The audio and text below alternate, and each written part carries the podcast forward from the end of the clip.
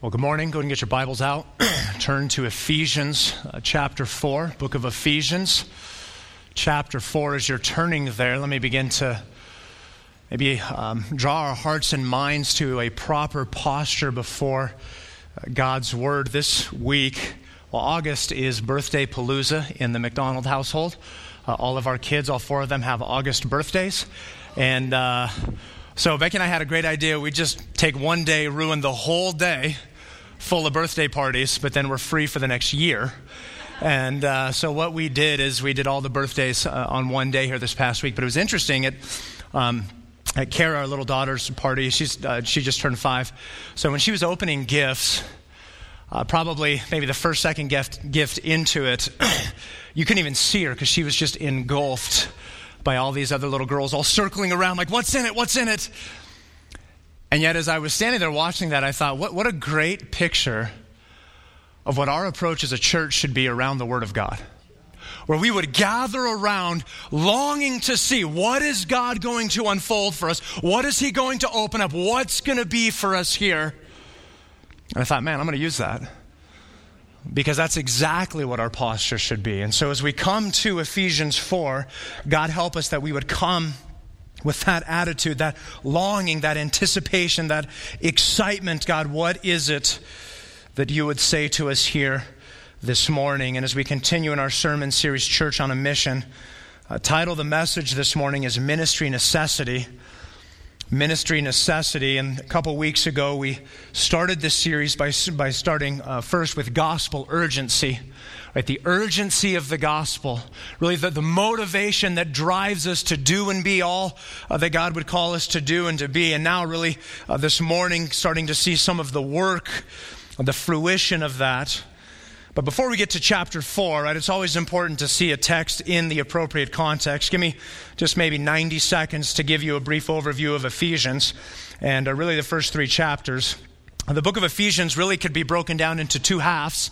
Uh, the first three chapters are some of the most theologically rich scriptures in all of the Bible, in my opinion, and some of the highest, loftiest heights that the scripture takes us to with respect to uh, the gospel, towards the incredible blessings that God gives to us, um, the, the, uh, the, the, almost the benediction at the end of chapter three, and that prayer that Paul uh, prays over the people, the mystery of the gospel, of course, the first part of Ephesians 2 us being dead in our trespasses and sins, but God being rich in mercy. And of course, verses 8 and 9, which we're so familiar with, for by grace you've been saved through faith. It's not of your own doing, it's the gift of God, not a result of works, so that no one may boast. I mean, these great passages. So it's this high, lofty view of the scriptures. And then starting in chapter 4, through the rest of the book, Paul gets real practical, nuts and bolts, rubber to the road uh, application of the truths that were bore out in the first three chapters. And uh, so, what we see, I think, uh, so fully in uh, starting the beginning of chapter 4 is this ministry necessity, but I think it's important for us to see it rooted in the fullness of all that God is and all that God has done for us to see it uh, rightly. So let me do this. Let me read. let me read Ephesians 4, verses 1 through 16, and, uh, and then we'll just begin to walk through this text and see all that God has for us. I'd encourage you to read along here as I read uh, the text. It says this I, therefore, a prisoner for the Lord, urge you to walk in a manner worthy of the calling to which you've been called, with all humility and gentleness, with patience, bearing with one another in love, eager to maintain the unity the Spirit and the bond of peace. There's one body and one Spirit, just as you were called to one hope that belongs to your call, one Lord, one faith, one baptism, one God and Father of all, who is over all and through all and in all. But grace was given each one of us according to the measure of Christ's gift. Therefore, it says, and now he quotes from Psalm 68 When he ascended on high, he led a host of captives and he gave gifts to men. Now, in your translations, you probably see some parentheses around verses 9 and 10 uh, because this is a parenthetical thought. This is a side thought. Paul, for the most part, when he writes, is great about just having this laser focus. Um, but Paul's kind of a nerd. And uh, he, he gets distracted or he goes off on a rabbit trail here in verses 9 and 10 in terms of the larger argument that he's making. And so notice in verse 9, he says he ascended. What does it mean? But that he also descended into the lower parts of the earth. He who descended is the one who also ascended far above all the heavens that he might fill all things. And as he's reading from or quoting Psalm 68, what you see in verse 8, he, he, gets, he, he gets off track and he starts talking about this ascended part.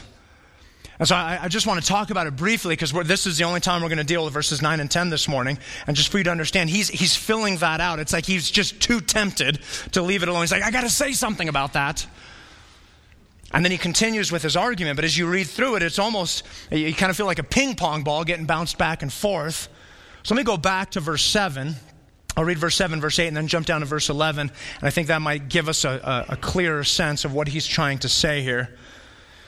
Go back to verse 7. But grace was given to each one of us according to the measure of Christ's gift. Therefore, it says, When he ascended on high, he led a host of captives and gave gifts to men.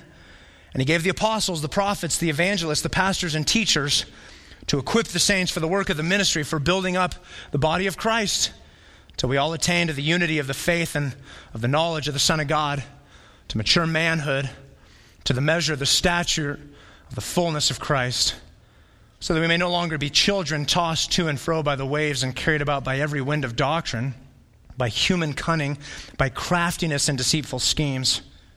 Rather, speaking the truth in love, we're to grow up in every way into Him who is the head, into Christ, from whom the whole body, joined and held together by every joint with which it is equipped, when each part is working properly, makes the body grow so that it builds itself up in love. And Dwayne's uh, already prayed for our time, and so let's just go ahead and begin to launch ourselves uh, here into the text and into what God has for us. This concept of um, ministry necessity, ministry necessity, the necessity that all of us have, that God gives to all of us, that God puts in all of us to be on mission, to live in ministry. Really begin to frame our thoughts and minds. Sorry, I can't seem to clear my throat here. this idea around um, what God has for us here, here's really the nail of where we're going this morning. It's that God's mission, listen, loved ones, God's mission, gospel urgency, compels us to use our giftedness for the kingdom. All right, you got that? God's uh, mission compels us to use our giftedness to expand, to grow, to develop, to further His kingdom. And as the gospel begins to take root in my life, as it begins to take root in your life, in the fullness of all that Christ has done for us, we begin to see what God has put into us, how He's wired us, how He's equipped us, how He's gifted us. We begin to look at what's around us and how we begin to uh, intersect with that, interact with that, with respect to the gospel and that going forward. So, four things from the text here this morning with respect to ministry necessity. It'll take us a little while to get through this first point because this really frames uh, the heart and the mind of what I think God has for us and how God wants us to think and function and operate. Uh, but look at verse 1.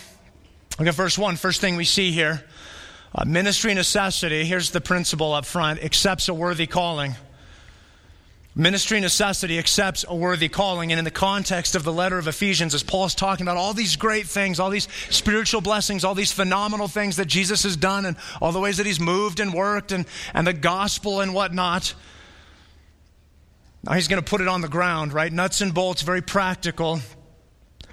Three things in verse 1 I want you to make note of. Here's the first. Look at what Paul says. He says, I therefore, right, drawing on this argument from the first three chapters, and then he says this A, what's that next word? Tell me.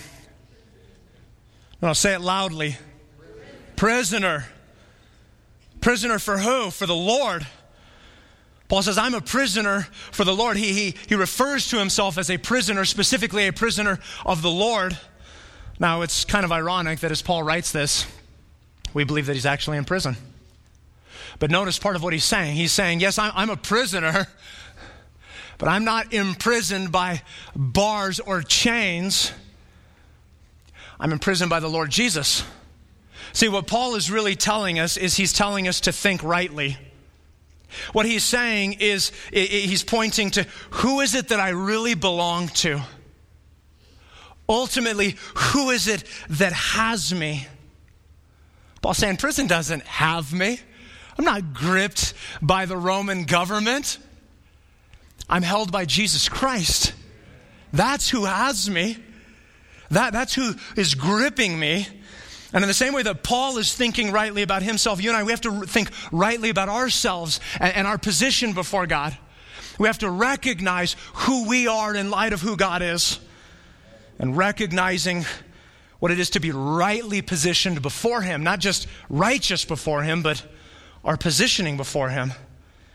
And recognizing that, listen, listen, we belong to Him. Do you know that you belong to Him? That you belong to Jesus? You're His? Okay, we're not co pilots. Okay, we're not riding shotgun with Jesus and, hey, you might want to check uh, that, that, that meter over there. No, no, it doesn't work like that. Okay, it's not Jesus and associates. That's not how the church works. We belong to Him, we're His. In fact, I find it quite interesting that Paul, Peter, uh, James, and Jude, all at some point in their writings, starting different letters, said these words I, Paul, I, Peter, I, James, I, Jude, a servant. The most appropriate word there would actually be a slave of God. See, they understood that we belong to Him. We, we, we, we, don't belong to ourselves. There's no disillusionment of some form of autonomy. Sometimes we like to think that. Of course, it's not really true, but we belong to Him. We have to think rightly about this. Not only do we, do we belong to Him, but we have to understand that following Him comes at a cost. It's costly to forsake any sense of autonomy. It's costly to give ourselves fully to Jesus. We have to think rightly because when we lose sight of this, when we begin to think that that's not really how God operates or functions in our life, then that's the temptation for us to see things wrongly. And all of a sudden, when life doesn't go the way that we think or that we want or that we plan, then we become disillusioned or frustrated or even angry at God because I'm not happy, healthy, and wealthy right? And when my health fails me, when the money runs out, when I'm not satisfied with where God has me, we don't move to the place of God, I belong to you, so I will willingly accept whatever it is that you choose to bestow upon, uh, upon me. We begin to go, God, why are you doing this? Not with a legitimate questioning, but almost with resentment. Or maybe we even move to the place where we begin to say, God, how dare you do this? As if God somehow owes us something. See, we have to think rightly. We have to see who we are in light of who God is. Right? Could you say, as Paul says, I, Mike, I, go and put your name in the blank, a prisoner for the Lord? If not, if not, there's likely some form of disillusionment in your life. Uh, also, you're not thinking biblically, and the mindset has to change.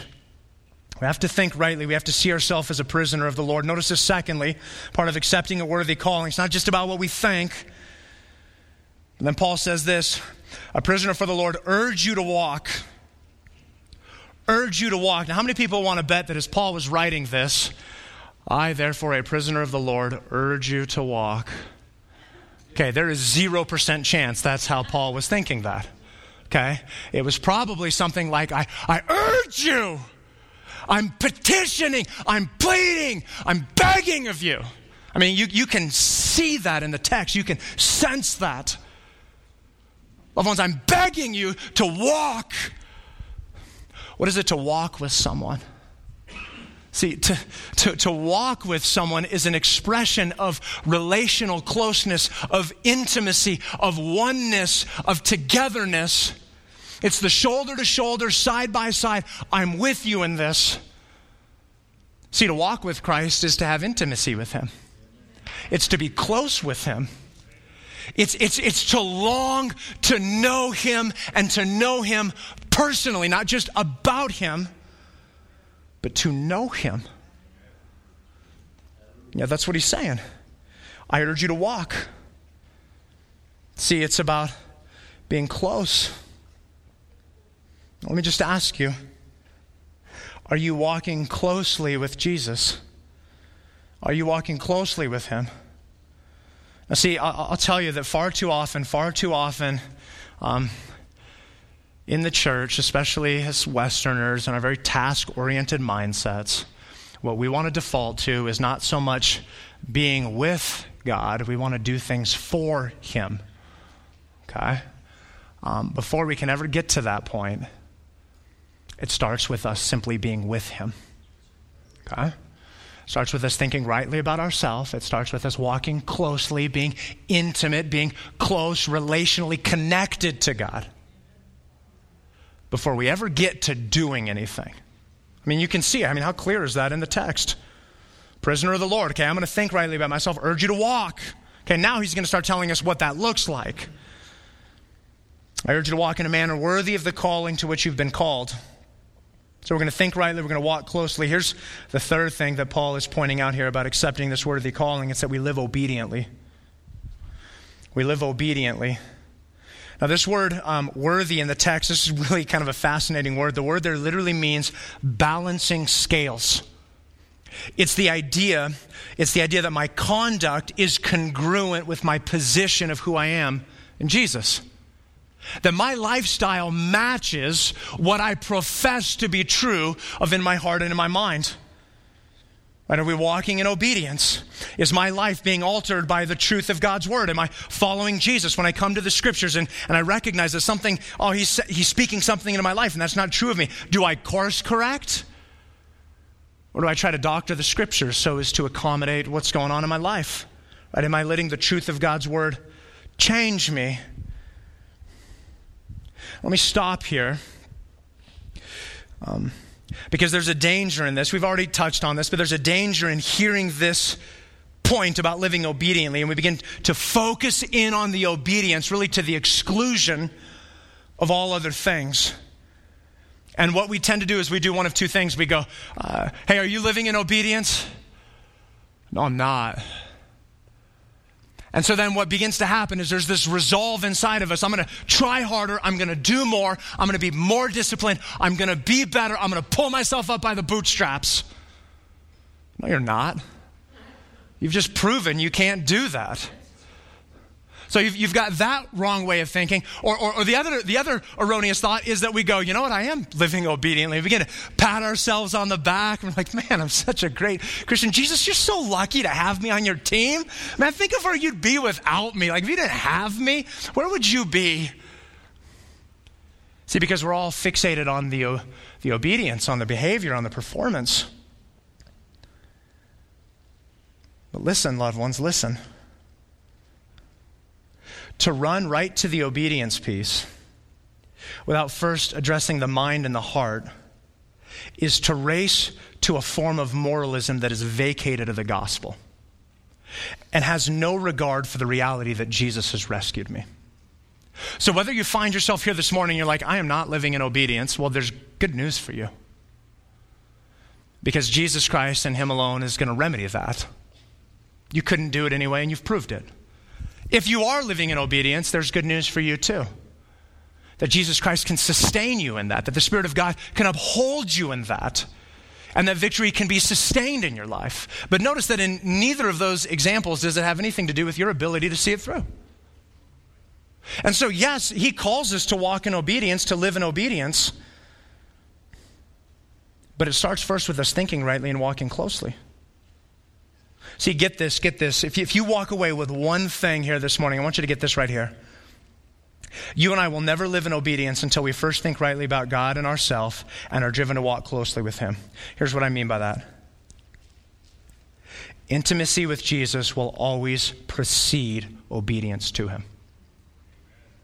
You might want to write that down, engrave that in your mind, make sure you got that, because as Christians in this society, we really struggle with this concept intimacy with Jesus will always, always, always precede obedience to Him.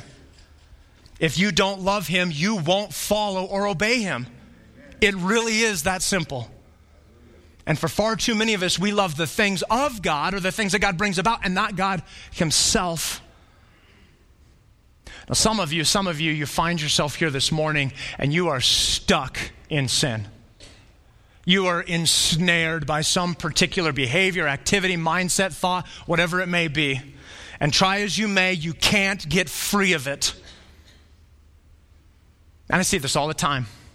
People roll into my office all the time, and I'm struggling. I can't get free of this. I can't get out of this. And then what they proceed to tell me is all the different ways that they have tried to free themselves. I'm going to work harder. I'm going to be more diligent. I'm going to be better at this.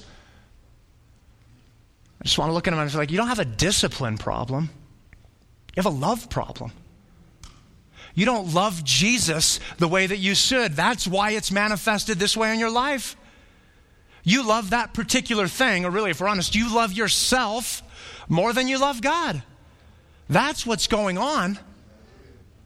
And so, as we think about these things, right, embracing the calling doesn't start with our behavior. The behavior is simply reflective, it's a manifestation of what's going on in our hearts and our minds.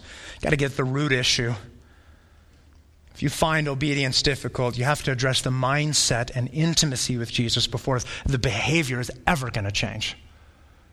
So we talk about ministry necessity. First and foremost, we accept a worthy calling. Notice the secondly, verses 2 and 3, Paul really begins to flesh out what that looks like.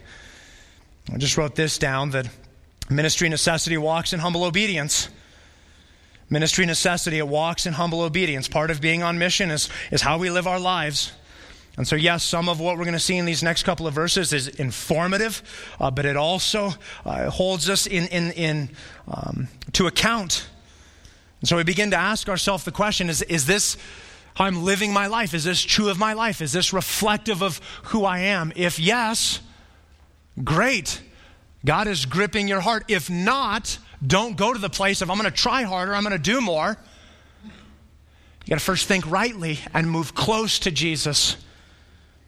And so notice five different things that Paul mentions here in verse 2 and 3, really fleshing out what it is to walk in humble obedience. He says this, verse 2, with all humility. Part of our life is there's the fullness of humility. Humility is really the attitude that says that I can't do it alone. We've talked about this already. It's recognizing who I am in light of who God is. It's that I see my sin. I recognize my failure, my shortcoming, my insufficiencies.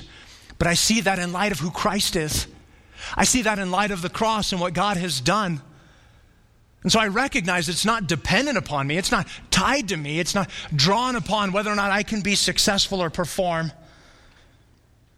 But see, part of what happens in the life of anyone where humility begins to be cultivated or developed, because I see how Jesus has rescued me when someone fails me, when someone sins against me, when someone shorts me, here's one of the ways you know that humility is being developed in your life is that you respond the way that Jesus does.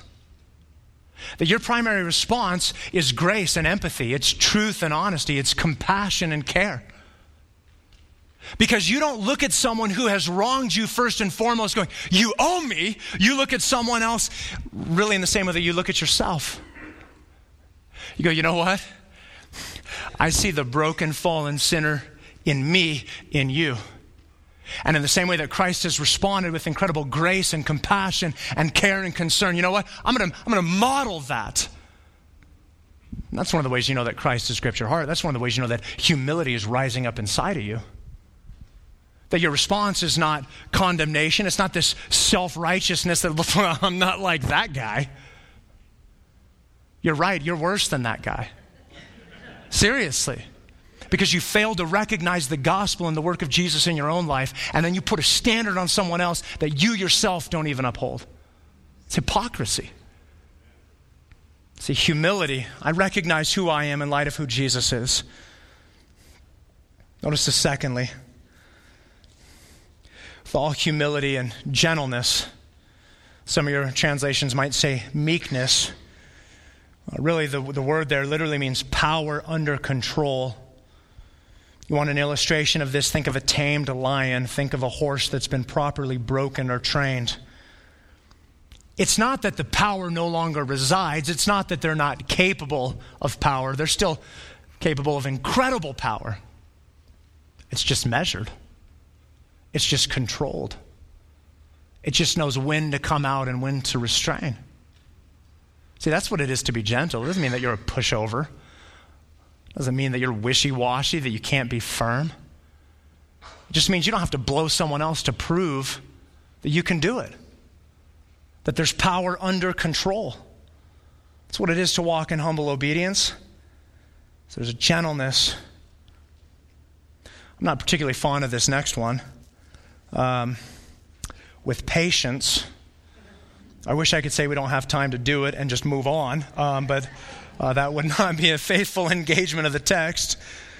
Uh, the word here literally means endurance, forbearance, and I love this slowness in avenging wrongs. It's that I endure with others that I'm not quick to seek justice or vengeance. Now, I'll tell you, I'll tell you, one of the, one of the dangers in living in a society where um, we so highly value instant gratification is we take that and we impose that on people. Sanctification, by and large, is not an instantaneous item. In fact, rarely is that the case. 99.999% of the time, sanctification is a slow, methodical work of God. And yet, what do we do? We look at our spouse, we look at our children, we look at our coworkers, we look at our parents, we look at our friends, and it's like, man, why can't you just be fully sanctified like right now? Even though we know that's not true in our own life. We want people to be uh, uh, unashamedly gracious with us. But am I willing to forbear? Is there a slowness in avenging wrongs? Am I willing to let the methodical work of God take place in their lives. And then this, look at this fourthly bearing with one another. Bearing with one another. And specifically, we're to bear together in love. Look at what it says bearing with one another in love. Love is the qualifier in the way in which we bear with one another. To bear with one another is to be committed to one another, it's to endure shortcomings, to endure failures and disappointments in each other. Now, see, the problem is, right, we've already talked about this a little bit, is that we're not patient. We don't do this.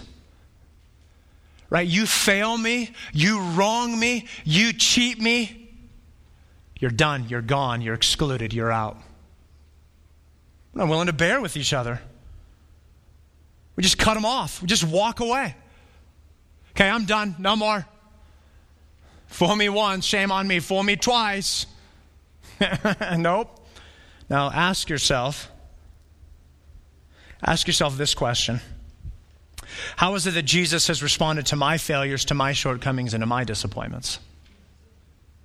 How is it that he's responded to you in that way? And then how does his response begin to inform how you and I should respond to one another?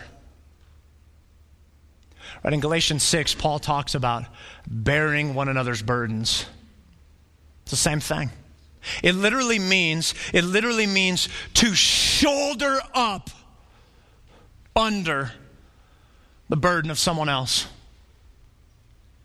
When Becky and I were living in Vienna, we we, uh, we were living, we came back to Arizona for the summer to see family, and um, one of her college friends came out, and so we went up to the Grand Canyon.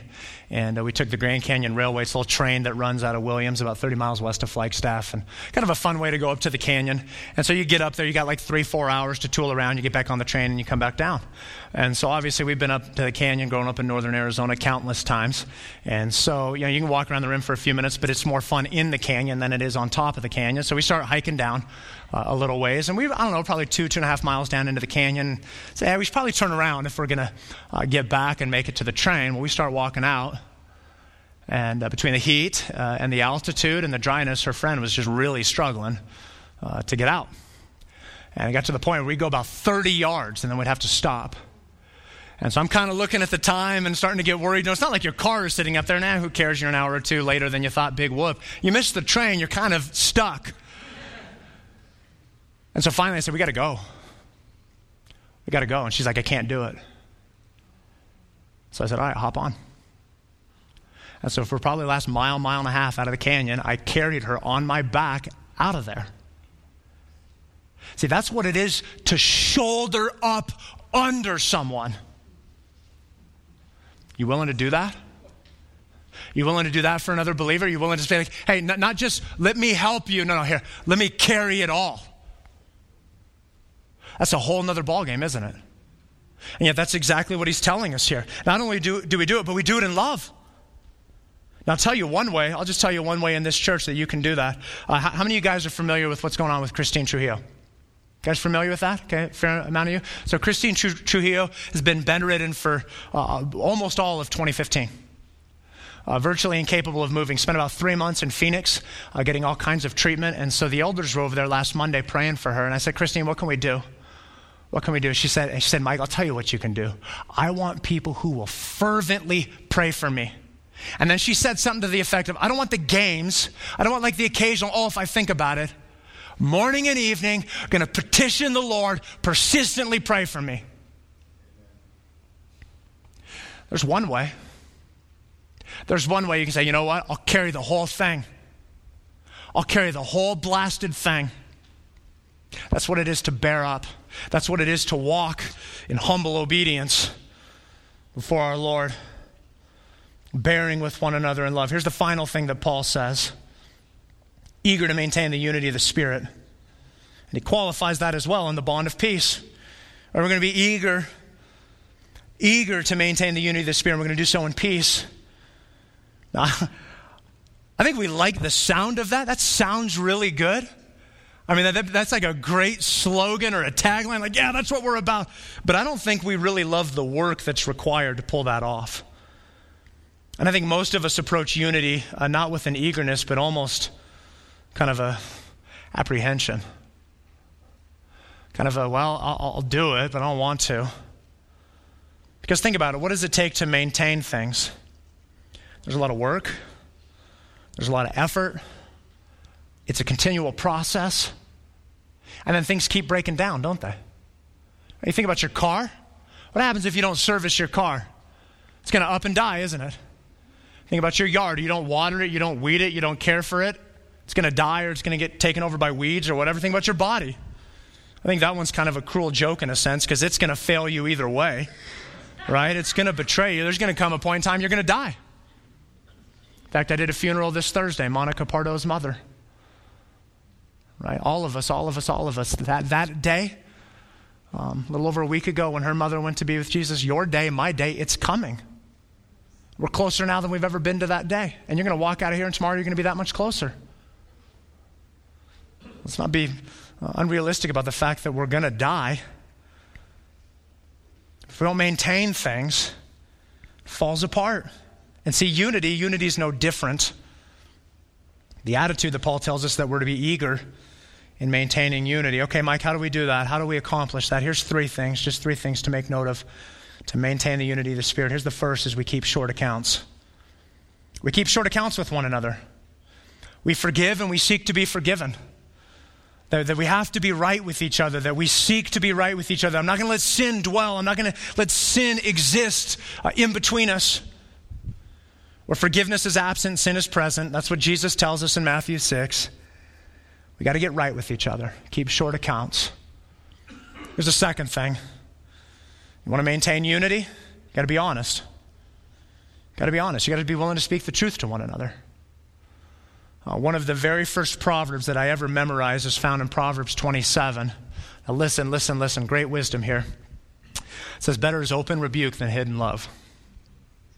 Better is open rebuke than hidden love.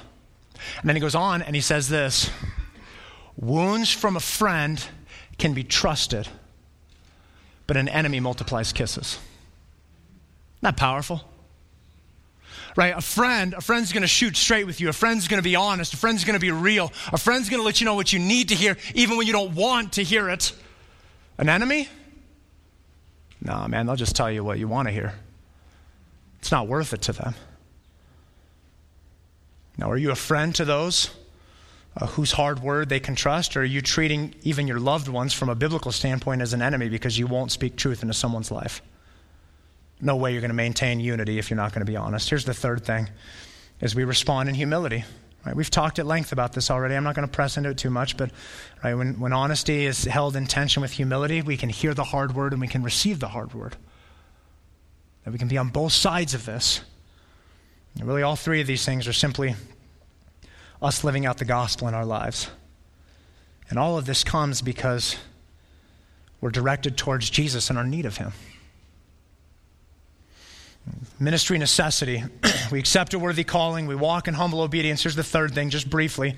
Verses 4 through 6 is that we follow God's lead.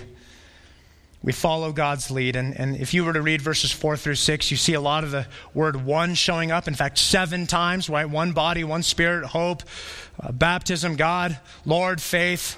Over and over and over again, we see this one showing up. But see, all of this oneness is centered around the person of God. It'll become really important when we get to these next couple of verses here in just a moment to recognize that we're unified around a singular purpose. And the unity that exists here in verses 4 through 6 is tied to the fact that we're following God, that we're, that, that we're united around a common purpose. And that's found in Jesus.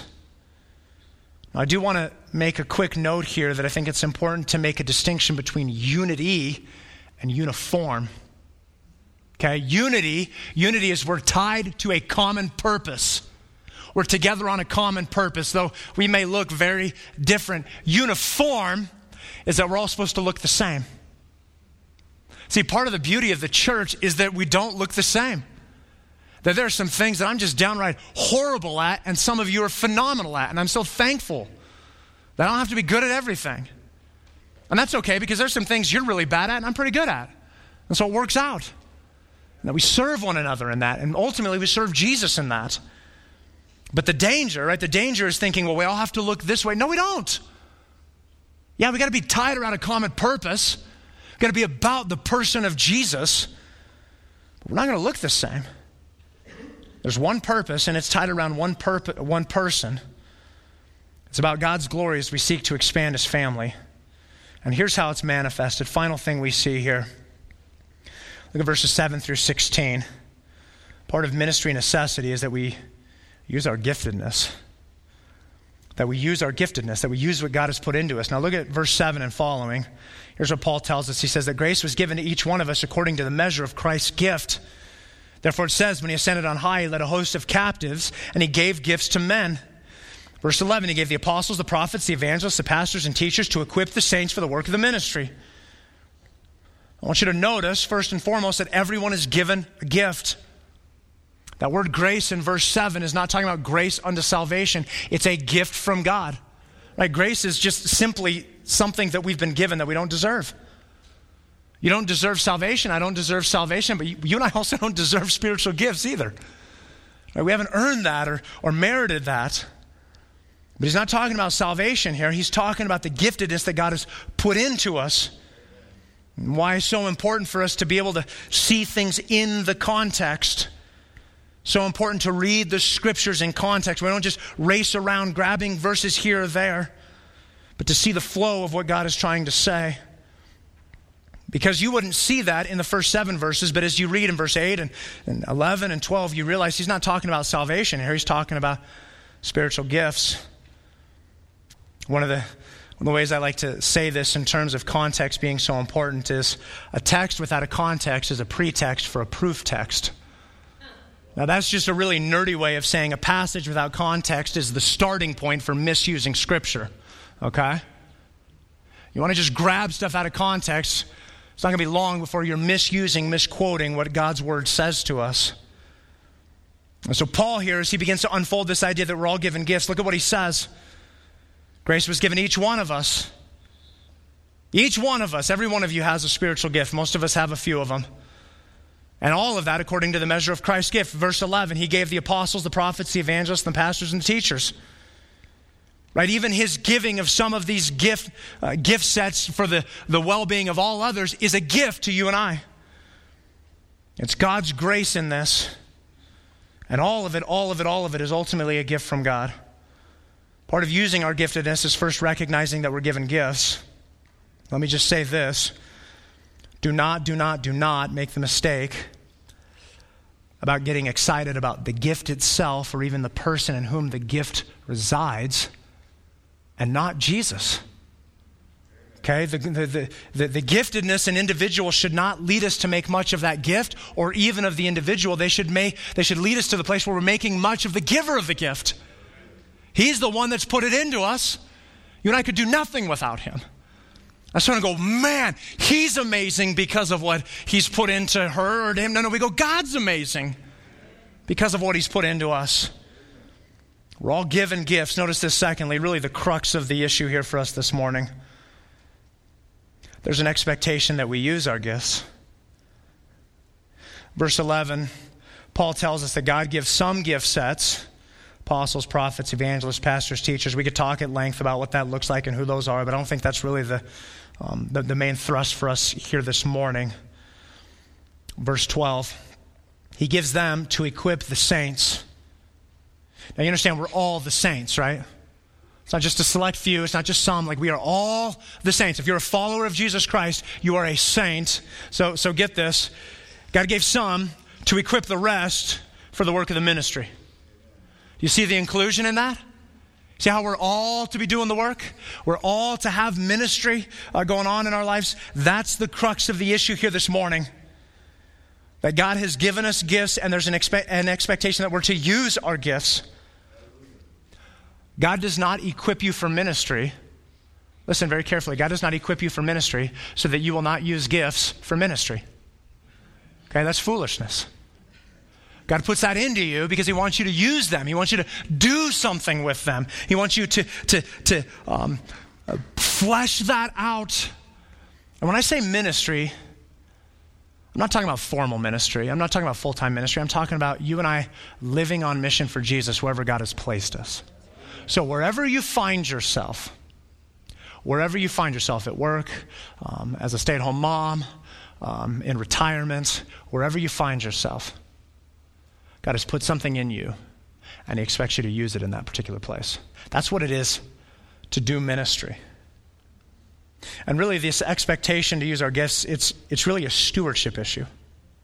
That's really what it boils down to, like so many other things that God gives to us. He entrusts them to us, but we're going to account for that.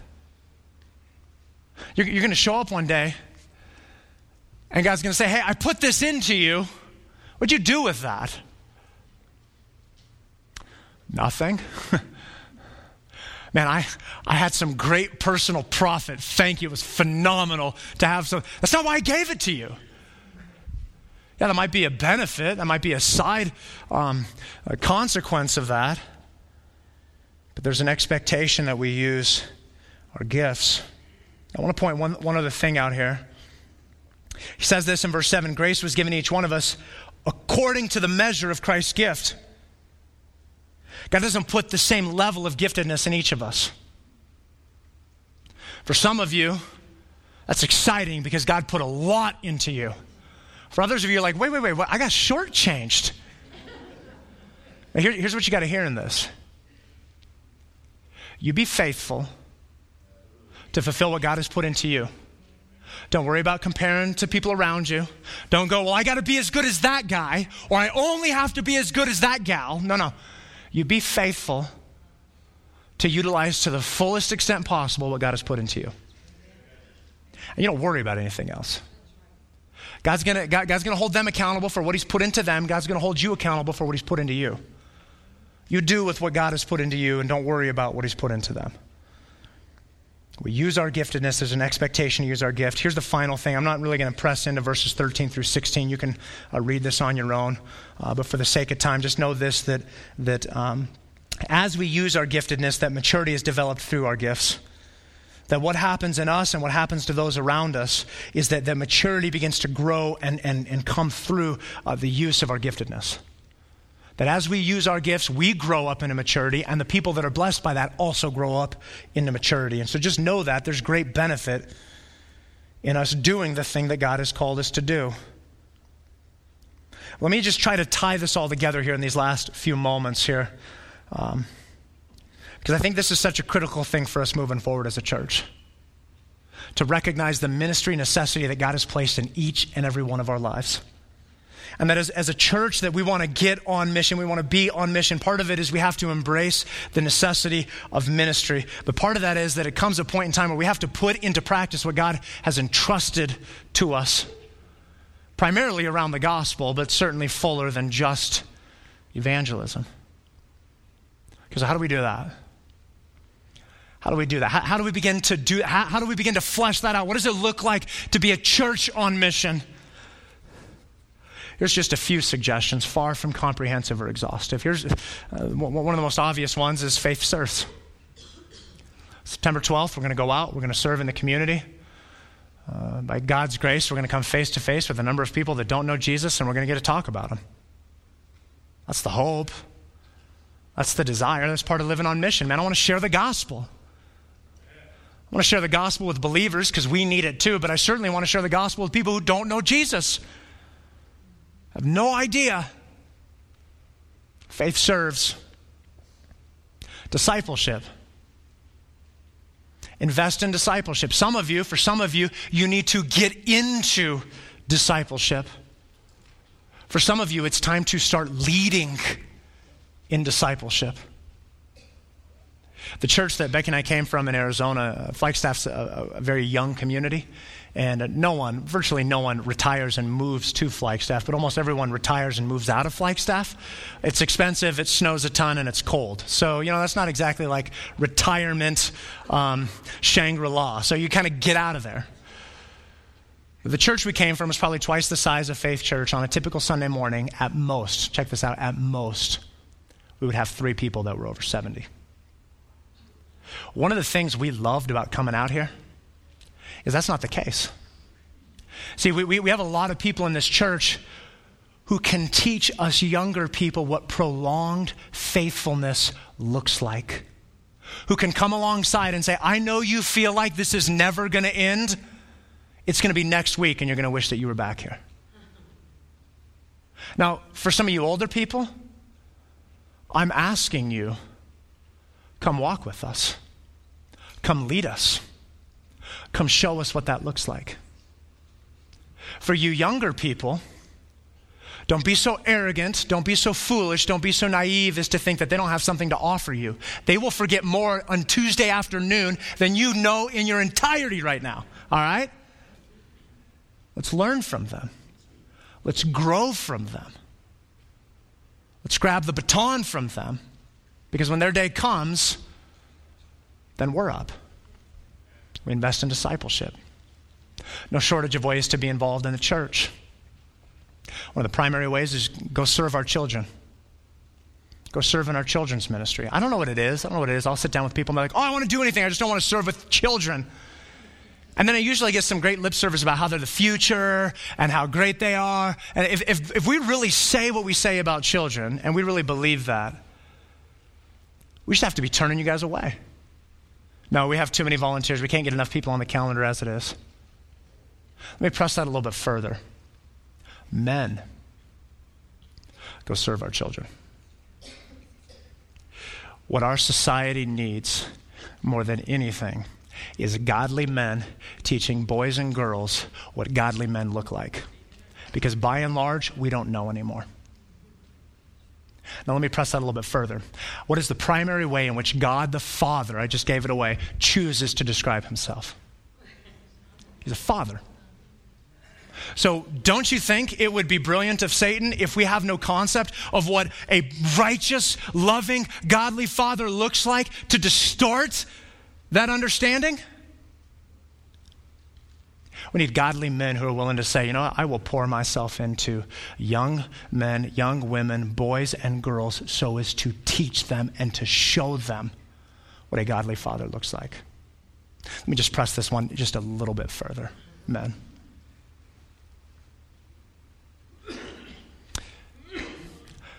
We got single moms raising kids, grandkids. I'm, I'm a sucker for a single mom. I didn't grow up, I didn't grow up in that kind of household. But I'm a sucker for that because I recognize and realize that those kids are put at such an incredible disadvantage. But here's what I had in my life I had numerous men that at different points in my life came and poured into me and Randy Smith and Gary Milton and Sarajan and Mark Johnson and Paul Meldrum. Most, if not all of those guys, you have no idea who they are. But to me, they're heroes. Because when I was 12 or when I was 15 or when I was 19 and when I was just stupid, they came and walked with me. Go find some young kid, go find some young boy and say, I'm going to walk with you. I'm going to show you what a godly man looks like. I know some of you, some of you, right? Sometimes you have single dads. That's, I'm not saying that that's not hard too. But there is something to be said about God as a father that by and large is lost in our society at this point. And now, after all of that, just serving in children ministry looks pretty good, doesn't it? It's like, oh, that's pretty easy. I'll just do that. I'll let God and His Spirit speak into that. You serve in our children's ministry, serve with our students. Variety of ways that you can serve in the student ministry. Grab Pastor Stephen and say, hey, man, I want to invest in teenagers. So confused and lost. I'll tell, I'll tell you who heroes are. I taught middle school for one year. You are crazy if you can do that. But I'll tell you what, I'll tell you what, you're going to be living large in eternity because those are some of the most crucial years in anyone's life. And we all know it. We all know it. Because you ask anyone, what's the one age you'd never go back to? And it's that age. None of us, we wouldn't touch that with a 10 foot pole. Go serve with our students. Find Pastor Randy, say, hey man, I want to get involved in the worship ministry. I've got musical talent or I've got a desire for audio visual. I, uh, I want to plug in there. Begin to speak with him. Greeters, the visitor table. Um, just simply being willing to share your faith. There's so many different ways in our church, outside our church. Come to Generous Hearts. Generous Hearts is this Wednesday, about 12:30 to 4. Serve a number of um, lower income families. There's no shortage of ways. See, what it comes down to is, are we going to be a church on mission? Are we going to be a church on mission? Is there an urgency for the gospel? Is there a desire to see the gospel go forward? Is, is, is, is that what fuels us? Because if it is, we're not going to be able to stop this desire to be on mission, the necessity for ministry. But if we don't love the gospel, if we don't love Jesus, if we're not fired up about that, it won't happen. It simply won't happen. So, God help us. God help us that what we would be is that we would be a church on a mission and that we would embrace the ministry necessity that God has for us. Let's pray.